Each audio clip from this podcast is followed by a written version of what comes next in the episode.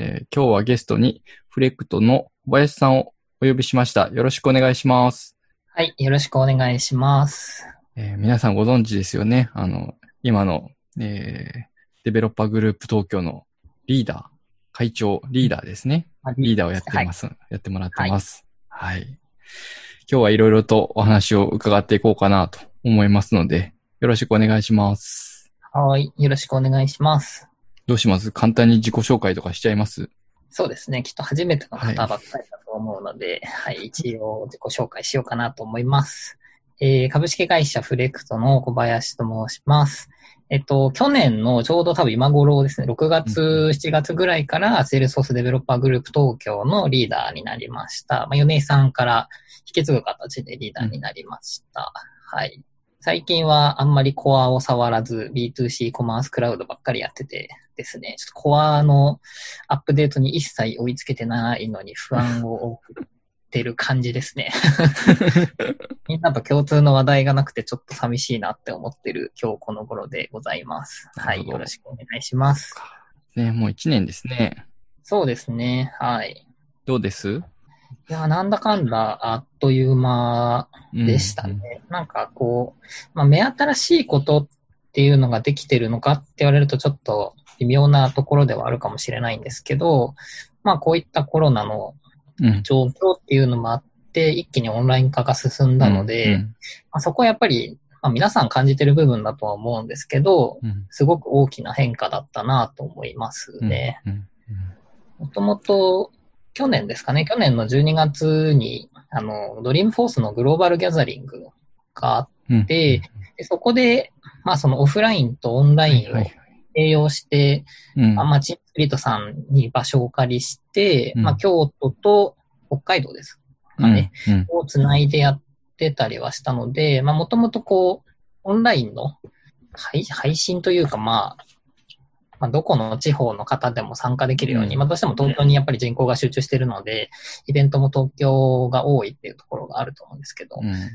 オンラインだったらまあどっからでも行けるよね、みたいなところも思いつつやってたらコロナになったっていう ところなので、まあ ちょうどいいといえばちょうどいいというか、なんというか、うん。ギリギリ間に合ったって感じでしたね。そうですね。まあ一度そのオンラインで繋いでたのは、うん。なんか経験値としては良かったなと思いますね。その完全フルオンラインになる前にできたので。うんうんそうですね。まあ、フルの方が楽なところもありますよね。そうですね。うん。やっぱり、各拠点のところで繋いだはいいけど、大きな画面に映してとかだと、うん、うん。ちょっとなかなか、あの、音声が聞き取りづらかったりとか、画面見づらかったりっていうのもあるので、そういった意味だと、やはり、あの、全員が同じ環境のオンラインになったことによって、まあ、発表も聞きやすくて、画面も見やすいっていうのは、一つメリットとしてありましたよね。うんうんそうですね。結構、そうなんですよね。その去年の12月のやつはやっぱり各拠点で繋いで、うん最初音声トラブルがあって、全然音声が出なくて、どうしようどうしようみたいなうんトラブルが始まって、やっぱり途中でもその、えー遠隔地からの発表で、やっぱりマイクの音量が小さくなっちゃったりとか、うんやっぱりなんかそこの物理的な環境に悩まされる部分っていうのはうんあったりしたんですけどね。はい。まあ、3, 3月に完全オンラインのやった時もうん。アンケート取ったんですけど、やっぱりオンラインの方がその資料が自分の画面で見れるので、うん。こうなんか、どうしてもデベロッパーグループの発表ってソースコードをこう、うん。プレゼンテーションに貼り付けてたりもするので、どうしてもなんか細かいところが発表見れなかったりとか、あの、席の場所によってはちょっと見づらかったり、オフラインだと。っていうのがあったら、なんかそういうのが見やすかったですとか、声も聞きやすかったですみたいな、あの、反応はいただけましたね。うん。うん。うん。そうですよね。まあ、その辺は、まあ、良かったことなの、不幸中の幸いというか、うん。ですよね。やっぱり時間としてもやその時間は、なかなか現地には行けないなっていう時も多いですしね。そうですね。まあう、ん移動時間がないっていうのもやっぱり、まあ通勤と一緒だと思うんですけど、一つ大きなメリットですよね。うんうんそうですね。そうか。うん、うん、うん。まあ、地方からの参加っていうところもありますしね。まあ、逆にこう、ハードルがなくなったので、あの、どれだけ人が集まるんだっていうのも読みづらくはなりましたけどね。まあ、そうですね。全体的にこう、どこもかしこもオンラインなのでう、ん選択肢が多分皆さんすごく増えてると思うんですよね。うんで、まあ、どれだけ集まるかっていうところでもあるんですけど、やっぱ運営としてはどれだけ集められるかみたいうな。ころも、なんか今後はもうちょっと出てくるんじゃないかなと思っていて、うん。確かに。今、今ってどっちかっていうと、まあ、IT 業界なので、こう、うん結構オンラインに移行しやすかったうん。うん人たちなのかなと思ってるんですけど、これからおそらく他業種だったり、まあ、同じようなオンラインコミュニティっていうのがうんどんどん増えてきて、で、まあ、かつ同じような時間帯に、まあ、18時スタートとか19時スタートとかで、ってなると、なんかこう、面白いコンテンツを展開しないと人が集まらなくなるんじゃないかとか、なんかそういう集客っていうところもうん。どうなっていくんだろうなって、あの、集まりすぎるっていう嬉しい悲鳴なのか、今度こう、集まんなくなっちゃうっていう危惧もちょっとあったりはしますね。うん、そうですね。まあ、直接会うっていうメリットもありますしね。そこがなくなってしまって、まあ人との出会いってやったりとか、まあ久しぶりに会ったねみたいなので話したりとか、そういったこう偶発的なあの話みたいなのはちょっと起きづらくなっちゃうんですよね。そうですね。まあう、んどうしても一方通行になりがち。うん。まあ多分他の皆さんもおっしゃってることだと思うんですけど、やっぱりこう、発表者がひたすら喋って、うんそれを聞いて終わりってなっちゃうことが増えちゃうので、うん。まあ、そのツールが追いついてないっていう話多分、前のポッドキャストの話になったと思うんですけど、な そうですね。かなかこう、インタラクティブ性というか、こう、参加してる感が薄れちゃうなっていうところは、はいやってみて思ったところでもありますねうん。うんうん。悩ましいですよね。まあ、あの、強いメンタルも必要ですし。そうですね。結構そうなんですよね。司会やってて、本当になんか、まあ一人暮らし、私一人暮らしなので、なんか自分の部屋にいて、ただ一人ごと画面に向かって喋ってるみたいな、なんか、旗から見たら変なおっさんみたいな 感じなので、いや、なんかどうしようかな。ちょっと途中やっぱり心がうん。なんか折れそう、折れそうまではいかなくてもなんかちょっとズキズキするなみたいな感感はありますよね。発表者の人がどう思ってるのかとか、うん。気になりますね、やっぱり。そうですね。まあ、会場全体映すとかないですからね。そうなんですよね。うん。まあ、ちょっと愛の手を入れてくれる人が必要だったりするんですかね。うんうん、そうなんですよね。この前、その別のコミュニティイベントにそう参加させてうん。たんですよ。あの、CMX っていうコミュニティマネージャー向けのはいはい。あの、本当に参加させていただいたんですけど、その時は発表者の方と、まあ、司会の方うんがいる、あの、いらっしゃって、発表者の方がこう、はい、喋ってる時に、こう、うまいこと、こう、合いの手というか、うん。書いてたりしたんですね。で、それがすごくなんか多分発表者としても安心するのと、聞いててもこう、ああ、そうだよね、みたいな共感を得られるっていうので、なんかすごいいいなってうん。思ったポイントでもあったので、なんかやっぱりその相互コミュニケーションみたいなのを、いうん。かにこう、オンラインでも表現してあげるかっていうのはなんか今後、ポイントなのかなとは思いますね。そうですね。まあ、文字でやれば、ニコ生みたいな弾幕を出すツールもありますし、そうですね。ねそうなんですね。スライドとかも非常によくできてるツールなんですけども、やっぱりこう別アプリだと結構、あの、しんどい時があるんですよね。そうですね。一つの中でまとまってくれてる方が嬉しいなっていうのは。そうですよね。こう、ミートアップやっていても、やっぱりこう、2画面で、なんかデュアルディスプレイで家でやってるなら、全然それでいいかもしれないんですけど、こう、スマホで参加されてる方とかもいらっしゃるので、そうするとやっぱ画面の切り替えができないので、うん質問したくてもできないとか、チャットならできるけど、スライドゥの画面開いてってなっちゃうと、うん。厳しいとかっていうやっぱ意見もあったので、こうなんかそれはやっぱり自分が置かれてる環境をベースに考えちゃダメなんだなって思ったう部分でん。すね。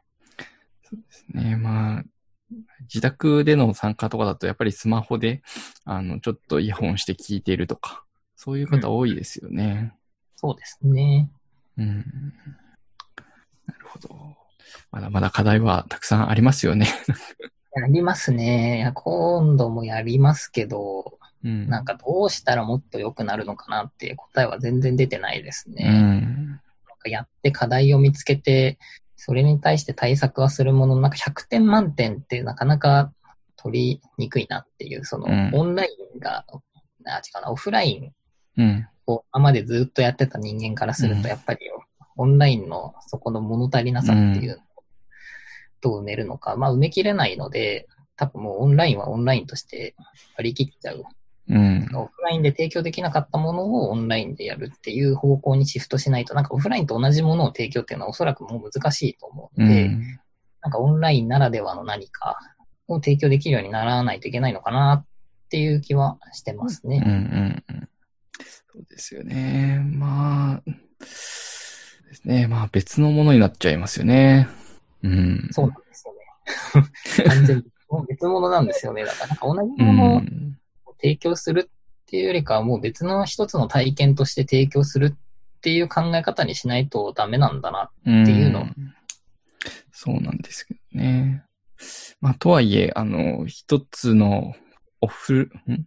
オンラインも一つ、型ができてくるといいんですけどね。やっぱり対面であって、こう人の関係を作るっていうところがミートアップっていう、なんかこうんう、一つコンテンツと言ってはちょっとあれですけども、それを、まあ、人を呼ぶためにいろんなものを用意して、あの、集まってもらって、そこでコネクションを作るみたいなところもあったので、なんかそこの目的を変えちゃうと、ちょっと違うような気もするなっていうのもあるので、難しいですね。そうなんですよね。なんかやっぱ一番足りないのがそこですよね。オンラインとオフラインの違いで。今まで懇親会で発表内容を聞いて、こう、あの人にもうちょっと話を聞きたいとか、なんかそういうのでこう盛り上がったりとか、ふとした、こう、タイミングでこう深くお話しするっていう場が提供できないので、うん。なかなかその、そうなんですよね。本当はその人のつながりっていうのをすごく大事にしたいじゃないですか。うんやっぱり。なんかや、オンラインだとそこが希薄になりすぎてて、うん。情報を得るのはいいんですけどね。そうですね。勉強会であったりとか、そういうの形であれば全然、ウェビナーとか、そんな感じだったんでね、全然いいんですけど、やっぱりミートアップっていうものをずっとやってきた中では、そのつながりっていうのを大切にしたいけど、困ったなっていうところですよね。そうなんですよね。で懇親会で、そのなんか、 Zoomのブレイクアウトルームでやるかって言われても、その話したい人と話せるかっていうとまた話は別ですし、うん。知ってると人としか話せなくなっちゃいますよね。どっちかというと。そうなんですよね。で、まあ、強制的にそういう割り振りをしちゃうと、そういうのを求めてない人が仮にそういう形になっちゃうと、えーじゃあもう来なくていいやうんってなったりもするとは思うので、なんかその辺の線引きというか、うん。あの残りたい人は残ってちょっとお話ししましょうみたいうなん。やつを一回やってみるでもいいのかなうんそうですね。やっぱり6、6人ぐらい超えてくるとなかなか喋りづらくなりますしね。そうですね。やっぱり4人とか、うん。ちゃんと話すならもう3人ぐらいじゃないとうん。厳しいなとは思っちゃいますね。どうしてもこう、会話がこうバンって入っちゃうと、うん。切れちゃうじゃないですか。なんかこうんう話してる中で、で、で差し込みたいけど差し込めなかったりとかもしちゃうので、なかなかその辺もオンラインの難しさですよね。うん。そうですね。ポッドキャストも収録しようとすると、やっぱり3人ぐらいじゃないとなかなかぶつかっちゃうよなっていうのもあって、うん、うん、うん。結構私はこう、うん、少ない人数での 1対1でやることが多いですけど、うんうん、なかなか難しいですよね、その辺。うん。ね、ちょっとまあ今後なんかいいやり方が生まれるのか、何かこうツールが進化するのか、どっちが早いのかな？コロナが収まるのが早いのかな？いやーもう、アップルグラスに期待ですね。ですかね。まあなんかオンライン自体はすごくいいとは思うので、なんかオフラインとうまく併用、ハイブリッドなやり方で併用できたらいいんじゃないかなとは思うんですけどね。うんうんそうですね。オフラインができるようになったよとなったとしても。うん。そうですよね。まあ、まあ以前よりももう少し、あの、分散したような、一つの会場に集まるんじゃなくて、まあ少し小さめの20人ぐらいの部屋に、か全国各地で集まって、発表をそれぞれして、興味、まあ、興味のある発表をネタに、それぞれの会場で話すみたいなうん。たまにはまあ繋いで話すっていうのもあってもいいのかなっていう感じですけど、なんかそういう、ちょっと分散した やり方にもなってくるかもなっていうのは思いますね。そうですね。大手がもう来年までオフラインはやらないよ。うん。まあちょっとが違うので何とも言えないと思うんですけど、うん。徐々にまあ秋冬にかけて、せめてこう、15人とか20人ぐらいのちっちゃい規模で、広めの会場で距離取りながらなんかやれるといいなとは思うものの、どうなることやらですね。うんそうですね。まあ一応マスクをしてれば、あの、ソーシャルディスタンスを取らなくても、割と大丈夫だっていう話もありますし。うん。いや、なかなかどうしていこうかなっていうのは悩ましいですね。そうですね。うん。なんかこうやっぱり、まあ、せっかく今こうやっていろんなところに参加できるので、IT 関連だけじゃなくて、他のコミュニティイベントにこう、おっと行ってみて、どんなやり方してるのかなとかは、うん、うん、うん。結構やりやすくなってはいる気はしますね。うん、そうですね。やっぱりなんかこう、ものによっては関西のひところになんかこう結構ゆ有名な人が固まってて、関西で開かれてるものとかありますしね。そうですね。うん。そうとね、まあ、LINE さんとか、あの、九州、福岡強かったりするんで、福岡でのイベントとかもありますしね。まあ、その辺聞けるようになったのと、あと、無理やりですけど、 TrailheaDX も、ちょっと時差の関係で辛い時間ですけども、聞けるっていう、そうですね。いいこともありますもんね。ですね。まあ、なんか私は結構現地に行こうと思ってた人なので、うん。まあ残念だな。まあ、 Dreamforce もそうですけど、やっぱり Connections とかオンラインになったのは、まあ残念でもあり、こう、まあ日本のみんなでこう一緒に参加して盛り上がれるのはいいことだなって思ってたと思ったら深夜12時スタートみたいな感じですよね。12時45分から、あの、スタートして朝の朝の5時までとかですよね。朝の6時まででしたね。いやー、きついと思って、どうしようかな、みたいな。多分、起きてらんない上に次の日金曜日じゃないですか。いや、もう、お休みじゃじゃないですか、2日。そうですね。休むか、もう、会社に頼み込んで、ちょっと、業務として出るんで、ちょっと勘弁、金曜日は勘弁してくれっていうか、どうしようかな。一応申し込んだは、申し込んだは申し込んだんですけど、そうなんですよね。まあ、でもまだ、混乱してるのか、あまり情報出てこないですよね。そうですね。やっとセッションがうん。出てきて、結構遅かったですね。そういう意味だと、いつもだとそうです1よねヶ月前とかからセッション情報がオープンになって、まあ、現実参加であればもう、バンバンバンバン申し込みして、アジェンダビルダーで作っていくみたいな感じでしたけど、セッション出たの多分、本当にここ最近ですよね。うん。私見てなかったんであれですけど。そうですね。しかも、少ないですよね、やっぱり。まあそうですね。全部録画短いですしね。配信なんですよね、きっと。あそうなんですかね。多分ですけど。そう。結構、時間も短いんですよね。む現地時間で朝始まって、昼過ぎには終わるみたいな感じだったんで。そうですねう。ん。なんかちょっと予想外だったんですよね。うん。なんかもうちょっとなんかやるのかなと思ってたんですけど、なんか他のところでも誰かには話したんですけど、結構 Virtual Dreamin がちょっと前にあって、あれ8時間トラック3本みたいな感じで24時間ぶっ通しでやってたので、うんなんかこう、本家もそれに負けじとこう、どこのタイムゾーンでもなんかうまく参加できるやり方を提供してくれるのかな、ワクワクとか思ったんですけど、まあ意外とシビアにアメリカンタイムで、なんか西海岸、東海岸かな ?EST でしたっけ？なんかそれで終わっちゃうんだ。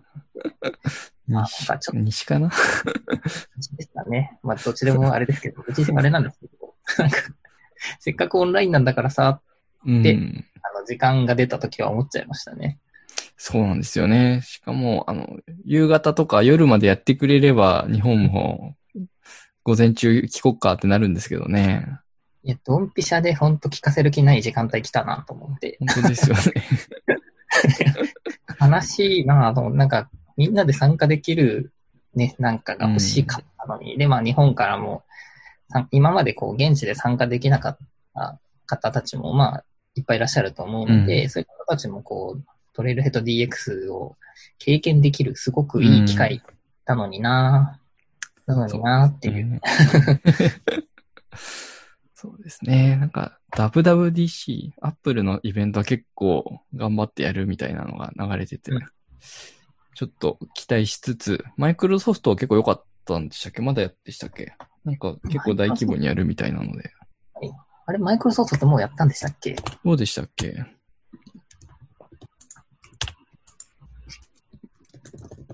結構イベント大きかったですよね、マイクロソフト。動画、でかいのやるって言ってましたよね。えっ、と、明日開催。デコードレコード2020 17ですね。そうですね。17から30。うん。これはどういう、あれなんだろう。13っていうのは、どういう、まあ、録画配信で、この期間中配信するっていうこと。うん。そんな感じですかね。オンデマンド配信しますみたいなの。そうですね。開催期間中、いつでもご希望のセッションをご覧いただけます。うん。そうまあ、ですねこ。れも一つの形ですよね。やっぱりオンラインならではな感じしますよね。まあ、そうです録よね画の配信ですけど。そうですね。まあ、こちらの方が先に流れてたので、似たような感じになるかなとかっていうのもあったんですよね。そうですね。まあ、どっちがいいんですかね。なんかこう、やっぱある程度期間持っちゃうと分散しちゃうじゃないですか。なんかイベントのガッっていう、こう、一瞬の盛り上がりじゃないですけど、うん。っていうのがちょっとなくなっちゃうのかな。キーノートを、ポイントポイントはリアルでやるとか、うんうんうん。そんなのあってもいいかなって気がしますね。ね。そう、なんか結局他のイベントもそうだと思うんですけど、なんかインタラクティブ性がどうしても出づらいっていうのは、多うん分大きい一緒なので、そこをどう解消してくれるんだろうか、セールスフォースさんって感じでしたけどね。うん。いや、そこは、こう、シビアにバシッときましたっていう。でも期間なかったですからね、もともと5月の末かな、うん5月末の予定を、まあ、バーチャルに切り替えて1ヶ月後なので、まあ確かにそんな大掛かりな何かっていうのが、もしかしたら準備しづらかったっていうのは、まあ普通に考えたらありますね。まあ普通そうなんですけど、あの、マイクロソフトさんとか頑張ってきちゃってるんで、第一、ちょっと高ちょっくなっちゃった。と、あの、まあ、条件は一緒なんで言い訳できないなっていう状況になっちゃったっていうだけですね。そうですね。ちょっと Dreamforce に期待なんですかね、ここは。うん、そうですね。 Connectionsもまだ日程出てないんですよね、そういううの。ん。私 Connections 行こうとしてたの、ゴールデンウィークに行こうとしてたのが、コロナでパーになったんで、うん、うん。いつやるんだろうなと思って見てるんですけど、うん、よ全然は読めないですよね。あ、まだ出てない。そうか。いやー、大変だな。でも、絶賛今きっとスピーカーの方たち、あでももうさすがにもう集め終えてるのかな。セッションの録画というか、動画自体はうん。集めて、今あとは来週に向けて最終調整中ですかね。そうでしょうね。どうやってやるんでしょうね。どうなんですかね。あの、パートナーサミットのビメモうん。でやるのか、なんか他の配信ツール使うのか、うんまだ全然私もちゃんと追ってないんで、わかんないですけど、何使うんでしょうね。そうですね。ちょっとそこも注目したいですけどね。なんか逆にどういうツールがあるんだろうっていう。どこでしょうどっかがツイッチ使ってましたよね。ほうマイクロソフトだったっけな？ツイッチを使うって。そうなんですよね。ディスコードを使うのかと思ったらツイッチだとか、なんかそんなもことを思った記憶があるんで、違ってるかもしれないですけど。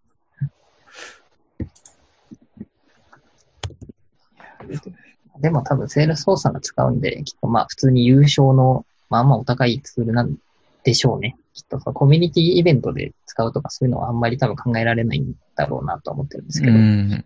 まあでも、これだけの人数を配信できるプラットフォームって限られてくるんですよね。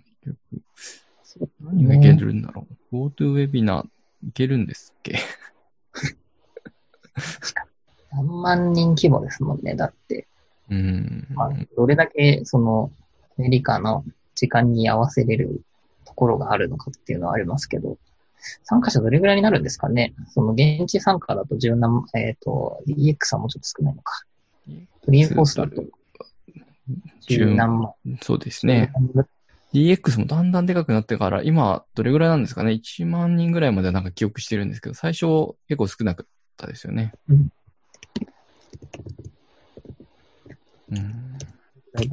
そこの、もう仮に少なくとも万人規模の人たちが仮にキーボード一斉にアクセスするってなったら、まあ限られますよね、そりゃねっていう。そうですね。まあ、期待して待ってましょう。来週、まあ最初のオープニングキーノートぐらいは見て、トレイルヘッドで限定バッジもらって、お休みかな。うん、まあ、そんな感じにはなりそうですね。うんうん。話は変わりますけど、はい。在宅ですか？勤務は。在宅ですね。はい。一応3、3月かな ?3 月の中頃ぐらいから在宅に切り替わり、うん。なんか最初の緊急事態宣言が出る前は、なんか部門ごとに一応週1の出社日みたいなのがあって、うんっていうとこだったんですけど、まあ4月になって緊急事態宣言が出て、そこからはもう基本的にもうフルリモートで出社はなしになって、4月5月を過ごし、で、まあ解除されて、で、6月からその週1出社っていう形に戻りましたね。うん。一旦はい。なので、ちょこちょこ出社してますね。じゃあ、新しいオフィスをちゃんと使って。そうなんですよね。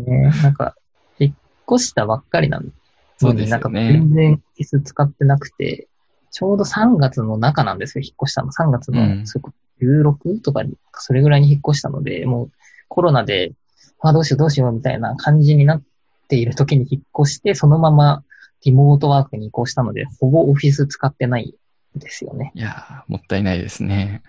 ないないですよね。そう。でだこのこのまま、あの、オオフィスそんなに広くなくていいんじゃないか問題につながって。いや、間違いないですよ。だって今の感じだったら引っ越さなくてよかったねっていう、あの人数しか出てないですからね。うん。出社するにしても、そう1割、2ですよ割ねないので。まあ、戻っていっても半分とか。そうですね。まあ、徐々にこう、ん割合というか、うん増やしていく部分はあるんでしょうけど、それが100%になるかっていうときっとそうじゃないんだろうなとは思いますね。ね、結局、リモートでも大丈夫じゃないかっていうのが分かっちゃうと、なかなかも、うん、会社に行くのも大変だしっていうのはありますからね。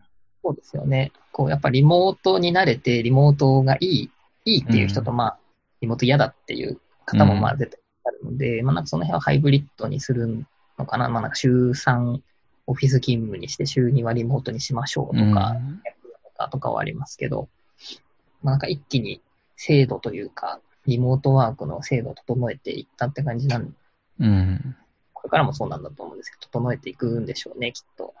そうですね。なんか、ドイツとかは法律ができるとかなんとか、おあの義務ではないんですけども、一応リモートワークしたいって言ってる人にはちゃんと配慮するようにみたいな法律がえー、できるとかできないとか。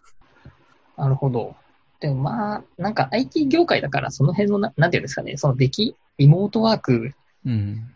無理だよねっていうところがすごく少ないじゃないですか。うん。まあしかもクラウドでセールスフォース使ってってなると、うんパソコンとそのネットワーク、インターネットの環境さえあれば、まあ極端な話どこでもできちゃうっていうところがあるので、なんかそんなにこうリモートに移行は各社うんそこまで、まあなんか作業するだけだったらですね、会社の制度とか、その勤怠どうするんだとか、うん。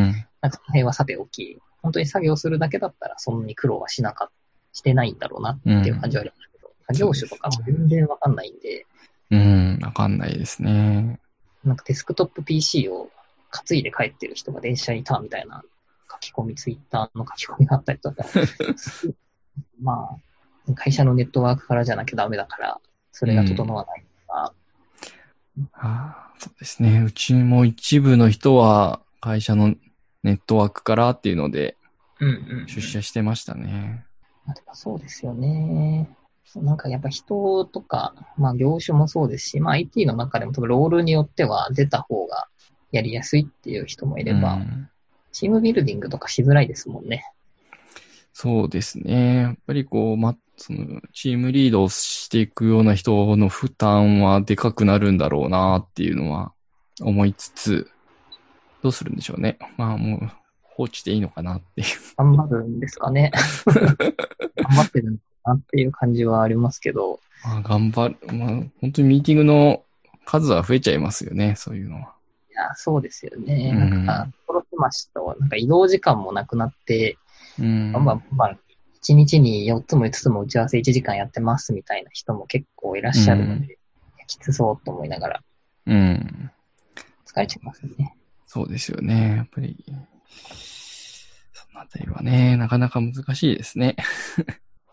本当ですよね。なんか本当にプログラミングしますっていう、その、なんか作業まで落とし込んじゃえば全然ですけどね。なんか管理とか、コミュニケーション取るってなると、やっぱりテレカンだと、まあなんかちょっともうやりづらい部分とか、うん。うん。あともともとこう、ある程度チームができてて、その人たちがリモートに移行するならいいけど、うん。新しく入ってきた人たちのケアはどうするんだとか、うん。なんかその辺みんなどうやってるんだろうなっていうところありますね。うん。いやー、まあ、テクノロジーの進歩に期待しましょう。雑な投げ方って。いやもう大、大期待ですよ、本当に。そうですなんかどうにかね。この会話のやりやすさっていうのがうん。欲しいですね。4人で喋ってて、2人ずつで喋れないとかもあるんで。うん。そうなんですよね。1対1とか3人ぐらいまでだったらまだやりやすいんですけどね。うん。それ超えてくるとやっぱり、うん、どうやってさやっていくのか難しいなっていうのはありますよね。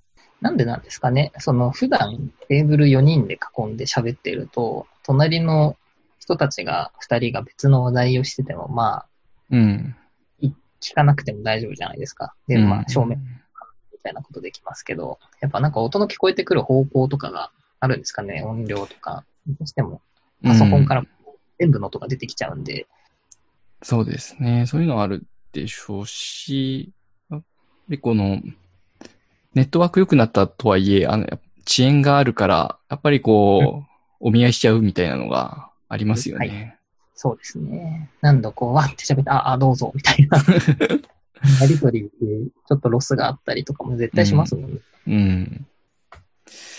そうなんですよね。まあその辺も。テクノロジー、テ 5G クノロジー。そうですね。5G はレイテンシーが少ないんでいいんじゃないですか。もっとなんかいい感じになるでしょうね。期待しよう。うん。すげえ雑にまとめてますけど大丈夫です。こ れ答えないですから仕方ないですね。そうですね。うんそうですね。こんな感じかな。ミートアップ。うん。なるほど。じゃあ全然違う話題で B2C コマースどうですか、聞くなっていう ことかもしれないですけど。いや、まあ、いうんどどうなんですかね。私もそんなにその、もともとその B2B の畑にいたので、うん。結局 SFACRM とかの世界でずっとやってて、去年ぐらいからですかね、去年の3月ぐらいから B2C コマースをやるぞってなって、まあそこにやっぱり B2C に慣れてない部分がうん、大いにあって、まあそれの慣れはまあまあ徐々に出てきましたっていうところがうん。で、B2C コマースどうなんですかねなんかよくできてますよとか言いたいんですけど、言いたいんですけど、発信品知らないんで、よくできてるとも言えねえしな、みたいな。まあ GPQ とかと機能比較して開発するに何が違うのかみたいなところが語れたら、もっとなんかいい話できるんだろうなってうん。めっちゃ思うんですけど、わかなんか B2C コマースですか EC のそのパッケージというか、プラットフォーム知らないうん。中なので、もうなんか使いづらみたいなところもたくさんありつつ、まあなんかよくできてるな。なこういう機能がこんな簡単にできるんだみたいに思う部分は、まああるんですけど、うんうん。そうですよね。わかんないですよね。そうなんですよね。なんかそこをうまくこう、本当は他者比較してあげると、例えば提案の時とかにここが優れてるんですよ、うんみたいな話ができたりとか、逆にこう強み弱みみたいなところがもっと明確に見えて、実際にシステム構築するときに何をどこに任せればいいのかみたいなところがもっと分かってくるんだろうなと思いつつ。でも、CRM もそんなに他社のものを知らなかったり。まあ、そうですね。それは確かにありますね。そうですよね。あの B2C コマースだからといってかしこまる必要はないと思います。確かに。なんだ、慣れなのかな、やっぱり。なんでしょうね。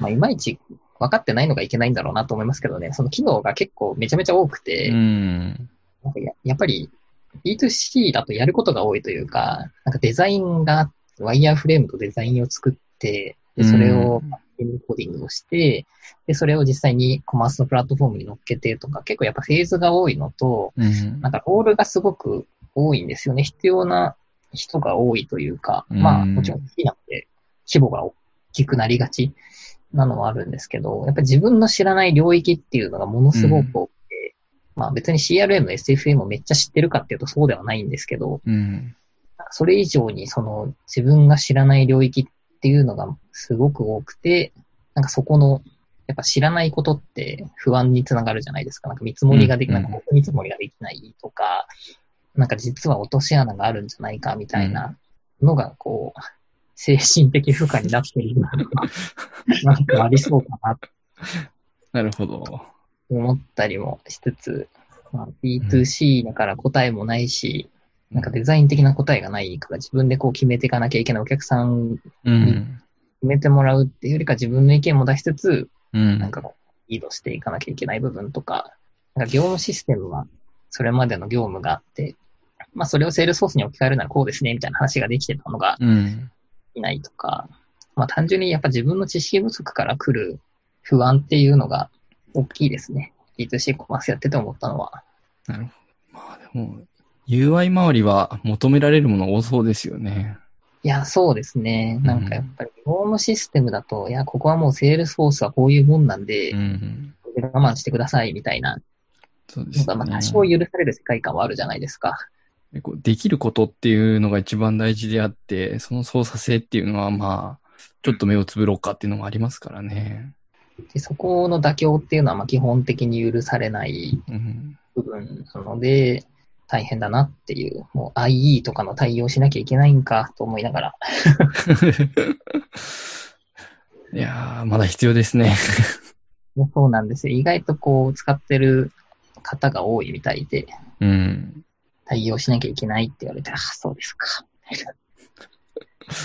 いや あでもなんか B2C コア変わって思ったのは、なんか、セールスフォースのコアってめっちゃよくできてるなって思いました。うん。なんかすげえ簡単にできるなと思って、その、ローコードがめちゃめちゃ進んでる、うん、ノーコード、ローコードがすごくやっぱりよくできてるなと思います。うん、確かに、いろいろできますよね。そんなこともできちゃうんだっていうレベルでできるんで。使いこなすの大変ですけど。そうです。もうプロセスビルダーとかフロー進化しすぎて、いや、私本当に最近終えてなくて、うん、もうどうなって、なんか、今までその、エーペックスを書かなきゃできなかったビジネスロジックっていうのが、うん、もう、それが必要なくて、フローとビジネス、んフローとプロセスビルダーを駆使すればできちゃうみたいなパターンが出てくると、うん、開発との切り分けっていうのが、昔以上に難しくなってるんだろうな。うん、欲しいですよね。でもフローとかもう難しすぎて開発してる人じゃないと作れないんじゃないかっていう疑惑もあったりしますし。いや、そうですよね。あれ書けるんだったら、プログラム書けるじゃんっていう。うん。作法さえ覚えちゃえば、書けるレベルのロジック組めたりしますもんね。そうですね。で、ね、まあ、そこまで難しいものを組むんだったら、コードベースの方が保守性は高いかなとか思っちゃうと、どうしようかなっていうのはありますよね。そうですよね。そう、なんかバージョン管理できるとはいえ、うん。なんか、やっぱりソースコードほど見やすくはないじゃないですか。うん、管理できるって言っても。そうですね。管理してるので。うまく差分が見れればもっといいのかもしれないですけど、うん、難しいですよね。メタデータレベルでの差分とか表示になってくると、なんかまたコード見てる気分になって 結局プログラマーの仕事ですよね。そうなっちゃうと。皆さんどうしてるんですかね。そうなんですね。どういうユースケースで作ってるのかが、うん、そうなんです。なんかその辺の、なんかこう、こういうことができるよっていうのをシェアしていただくっていうのもとても勉強になるんですけど、なんか実際の運用本当どうしてるんだろうなっていう話とか聞けると嬉しいので、誰か DG で語ってくれないかな。に任せ。い誰かいけるんですか？それ。けるのかな？なんかどっちかっていうとアドミンの方とかにも話、お話伺ってみたいですけどね。うん普段こう、まあ、コードを書かないっていう選択肢になってると、まあでもその方がいいのかな？もうフローとプロセスビルダーで生きていくにはどうやって管理するのかみたいなうん。ところとか。そうですね。それをちゃんと複数人でメンテナンスできるようになっている姿っていうのは、ちょっと興味ありますよね。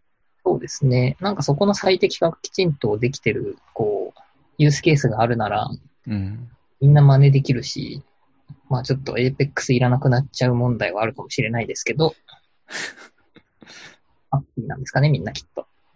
いやー、もう作んない方がいいですよ。まあそうですね。Apex なるべく作んない方がいいはいいですからね。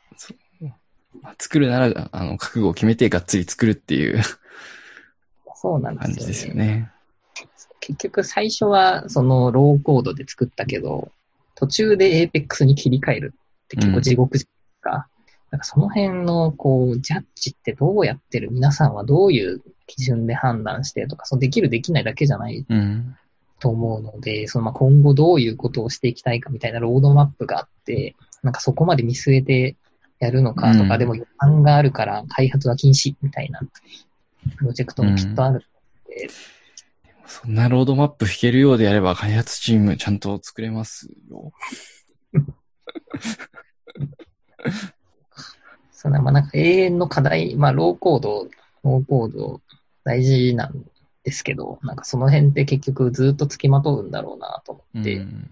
別に答えがあるわけじゃない、絶対的な正解はきっとないで。ねとはいえ、まあ、こういう人が使うと効果的だよねとかってうん考えられて作ってるはずなので、なんかその辺の思想とか聞けるといいんですかね。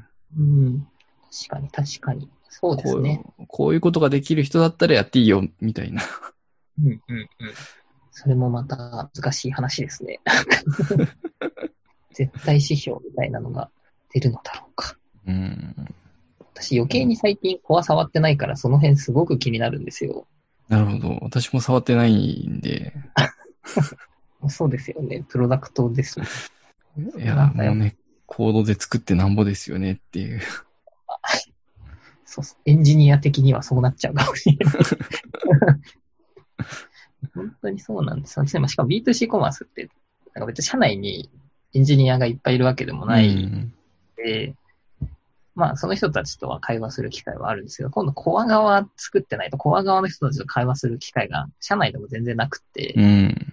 なんか悲しいな、悲しいなっていうか、なんか私が全然やってないからなんですけど、なんかやっぱ共通の話題で話すっていうのもやりたいな、と思う、思いましたね。一年、もう一年ちょっと B2C をやってきてなんか今度の案件は B2C コマースとコアが一緒にある案件がいいな難しいですね。そうなんですよね。いや、で繋がってないので、うん。顧客データとかが自動的にコアに行くわけじゃないうん。ので、なんかこう、コネクターとか使って、まあ、EDL ツールで連携するのうか、ん。API で連携するのかみたいなとうん。こなので、まあでも、そうなったとしても、B2C コマースやってる人の方が少ないんで、そうですね。皆まで言うまいみたいな感じですかね。いや、本当ですよね。なんかもうちょっと流行って、なんかこう、誰か話せる人が出てくると嬉しいなとは思うんですけどね。うん。まあ、ちょっと遠い未来なのか、そんな未来は来ないのか、ちょっとわかんないですけど。そうですね。B2C コマースの資格ってありましたよね。あ、ありますね。デベロッパーと一応アーキテクトのデザイナー資格もありまうすね。ん、そうですよね。あれが日本語になるぐらいちょっと普及してくれないと、あまりそういう世界観にはならないかもなと思って。ちゃんと日本語化されてますよ、どっち本当ですか？はい。もうされたんです。B2B の方はまだ英語なんですけどあー、B2B の方は。はい。B2C の方は、デベロッパー資格と、そのデザイナー資格、両方一応、あ日。本語で、はい、受けれますので、ぜひ、ご興味があれば、じゃあもう、一緒に話せる人が出てくる日も近いですね。はい、かもしれない。まあちょっとあれ、私年末のブログにも書いたんですけど、デベロッパー環境みたいな、そのトレイルヘッドのプレイグラウンドとか、そういうなんか無料で取得できる環境ないので、試せないんですよ。うん、うんプログラムとかは。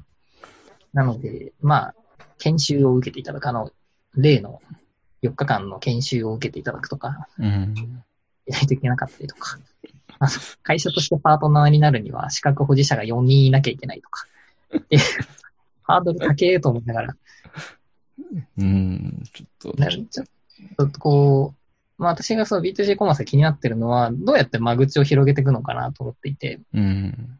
B2B 側にいらっしゃる方、今コアをやってる方が、果たしてこう B2C に来るのかとか、うん。逆にこう今まで EC をやられてた方が、その B2C コマースプラコマースクラウドっていうこうプラットフォームのエンジニアにこう、チェンジするのかとか、うん。どうなん、どういうこう、エンジニアを増やしていくプランがあるんだろうかっていうのは中の人に聞いてみたいなと思ってたりとか、うん。うん。あと、コマースって今コミュニティないらしいんですよ。そのビあのコマースクラウドのトップのコミュニティなんかユーザー会は実施されたみたいなんですけど、まあ、いわゆるなんか DG みたいなコミュニティはないっぽくて、なんか APAC で見てもないないらしいんですよ。うん。この前なんかそういう会があって、なんか聞いてただけなんですけど、聞いてて、たまたまそのコマースのコミュニティって、コマースに特化したコミュニティはあるんですかっていう質問が出て、うーん、聞いたことない、みたいな感じの答えだったので、えっ、と、まああるんですかって。ないんじゃないですかね。結局、ワールドワイドで探さないといけないやつですか？もしかして。知れないですね。まあなんかデベロッパー向けのコミュニティはありだと思うんですよね。プラットフォーム上でどう開発するのがいいのかとか、うん。その辺のなんか技術的なレッジのシェアとかは、なんかコミュニティとしてはありかなと思いつつ、こう、ユーザー会とかのこう、ユースケースをシェアするうん。っていうのは、なんかマーケティング施策とかになっちゃうので、うん。企業の戦略そのものをこう、オープンにしなきゃいけないうん。部分がきっとあるんですよ。なんかこう、プロモーションどうしてるとか、うん。なんかその辺の話って本当に出せるんだっけとか、うん。こういろんな方とこの B2C やってるって話をポロッとしたときに、そんな話題が出るので、なんか B2C のこうユーザー側のコミュニティとかってどうやって活性化するんだろうね、みたいな。うん。今後その、まあ、デベロッパー視点としても、まあ、実際に使われてるユーザーさんの視点としても、どうやってこう、横のつながりを増やしていくのか、はたまたそれはできるのかわかんないですけど、なんかどういう企画打っていくんだろう、打っていくんだろうなと思って、うん。そうですよね。うん。見守ってます、なので私は。まあなんか B2C コマースのコミュニティやるよってなったら、ちょっと参加してみたいなとは思うんですけどね。ちょっとリードしてくれって言われたら、ちょっと、うーん、みたいな。いやー、難しいですね。でも、まあ、どうなんでしょうね。まあ多分最初はやっぱりあの、セールス操作の中のユーザー会からスタートして、で、ある程度その、ユーザーさんだったり、エンジニアの方っていうところの横のつながりというか、まあ誰がやってるかみたいなところは集めて、その後、コミュニティ、コミュニティになるのかなすげえ時間かかりそうだな、それ。環境取得簡単にできないっていうのは、やっぱなんかセールスフォースのコアってすごいなって思いました。そういう意味だと。うん。その辺のリソースを割けてるっていうのが。うん。確かに。 MuleSoft とかはできますよね。ああ、そうですねそうで。すよね。デザイナーとかも使えるので、うん。そう。これはもうなんか、社内の人でも取れないらしくて、環境。うん。なんか以前、岡本さんかな？もうなんか、ポロッとツイッターでつぶやかれてましたけど、環境取得のハードルが社内ですら高いらしくて。いや、それはなかなか、まあ、ね、製品として売れないとやっぱりそこに割くリソースがないっていううのはまあるんでしょうけど、はい、私の気になるところは、まあ、コマースの中身を知るっていうところもそうなんですけど、コマースを自体をどうやってセールスフォースさんは広げていくのかうん。っていうところは聞いてみたいなと思ってます。ちょっとなんかあんまりこう B2C コマースの中身の話しても誰もわかんないと思うので、人みんな 興味ないだろうな。ビジネスのデータがとか、なんか言われてもわかんないしな、みたいなところがあるので、こんなふわっとした話を持ってきてみました。いやーみんな興味津々だと思いますよ。本当ですか？米井さんとか EC キューブやってるから。ピンポイント、ピンポイントですね。あ、そうか。じゃあ、米井さんに聞いてみればいいのか。 EC-CUBE と B2C コマースがどういう違いなのかっていう、なんか機能レベルの比較だったらそこで、うん。そうですね。こんな機能って持ってるのかって聞けばうんうんうん。そういですね。い。今度聞いてみます。じゃあ次回はあれですね、米井さんと B2C コマース対 EC キューブっていうタイトルで対談してるかもしれないですね。いやーいやーって。やめましょう、この話は。じゃあ。うん。いや、でも、うんあってもいいかもしれないですけど、ちょっと集客できるかどうかわからないんで、そうですね。5人ぐらいかな。えっと、社内何人ぐらいいるんでしたっけ？社内は、でも、資格保持者だけで言ったら、10、10ぐらいはいる気がしますよ。じゃあ、社内でちゃんと5人はい集客できるんで大丈夫かもしれないです。確かに。確かにな。楽しいな。そうなんですよね。まあ、でも、どう対談するかは悩ましいですよね、これ。9割方冗談なんで大丈夫ですよ。個別に話します、個別に。ポッドキャストでちょっとやるには。いや、1割にかけて。時代を先取りしすぎちゃうかもしれないですね。でもその時代がわかんないけど。いや、これから EC は伸びるはずなんで。まあそうですね。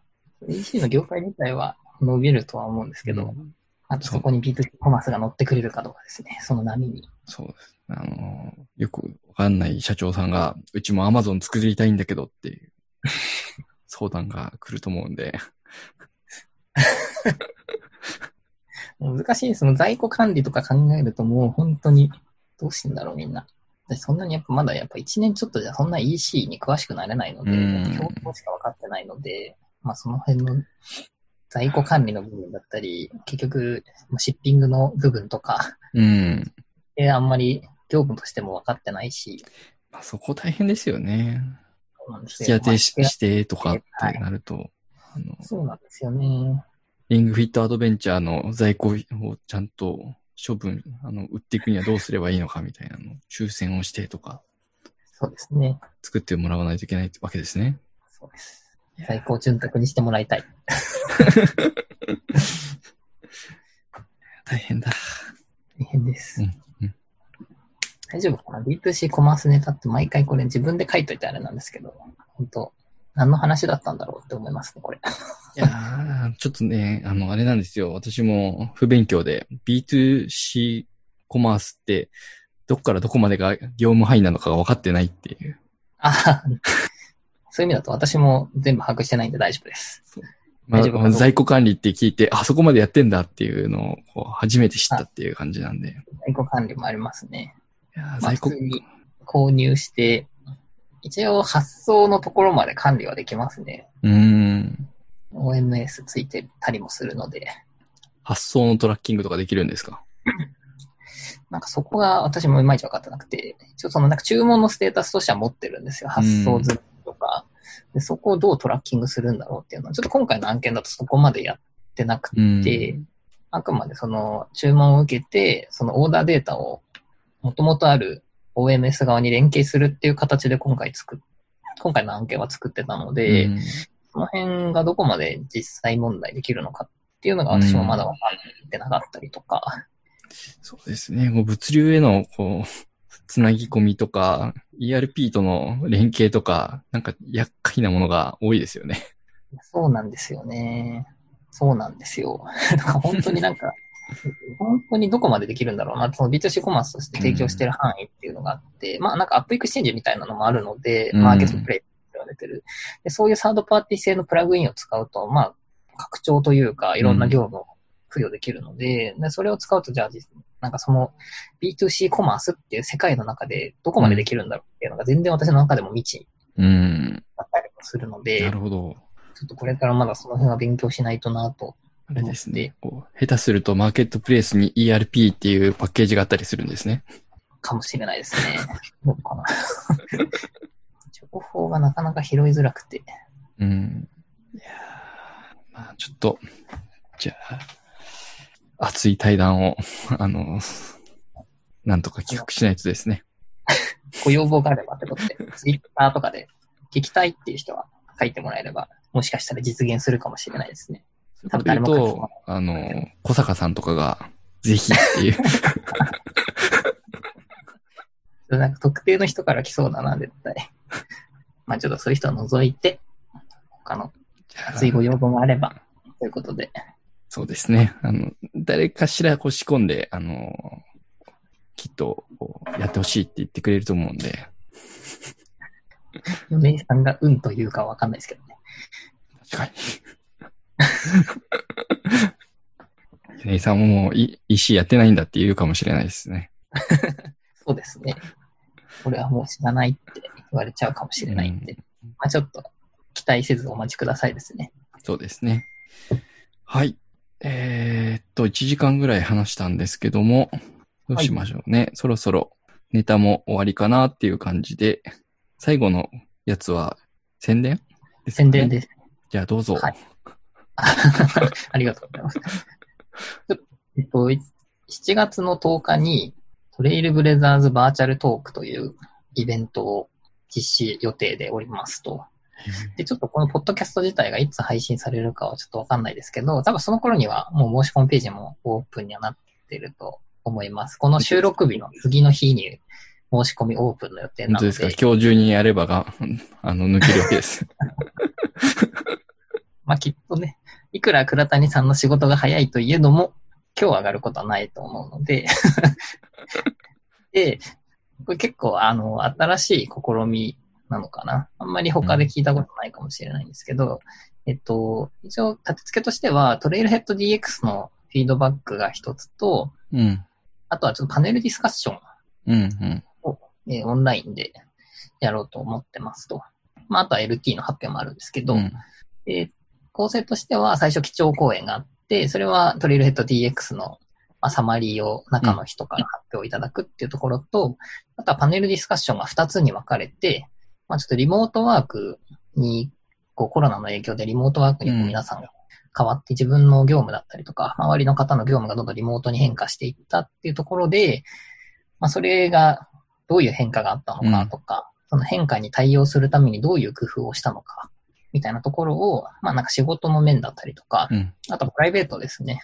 まあリモートワークでこうご家族がいらっしゃる中でどう時間を作ったのかとか、ちょっといろんな視点で、えーパネルディスカッションを、その、まあ二つのテーマですね。ビジネス寄りのテーマと、ワークライフバランスうん。のテーマでパネルディスカッションをして、まあ配信をしようとなるほど。いう試みを、はい、してますと。ちょっと録画での配信にはなるんですけど、うん。こうなるべくこう皆さんに、まあなんか冒頭でも話してたような、こうインタラクティブ性っていうのをなるべく持たせられるような形で、こうイベントを提供できればなと思って、まあ運営チーム、みんなでこういろいろ考えながら進めているので、まあ、ぜひご参加いただければなと思ってます。まあ7月10日の金曜日18時からですね、オンラインでの開催で、トレイルブレザーズバーチャルトークという名のイベントがありますので、ぜひよろしくお願いします。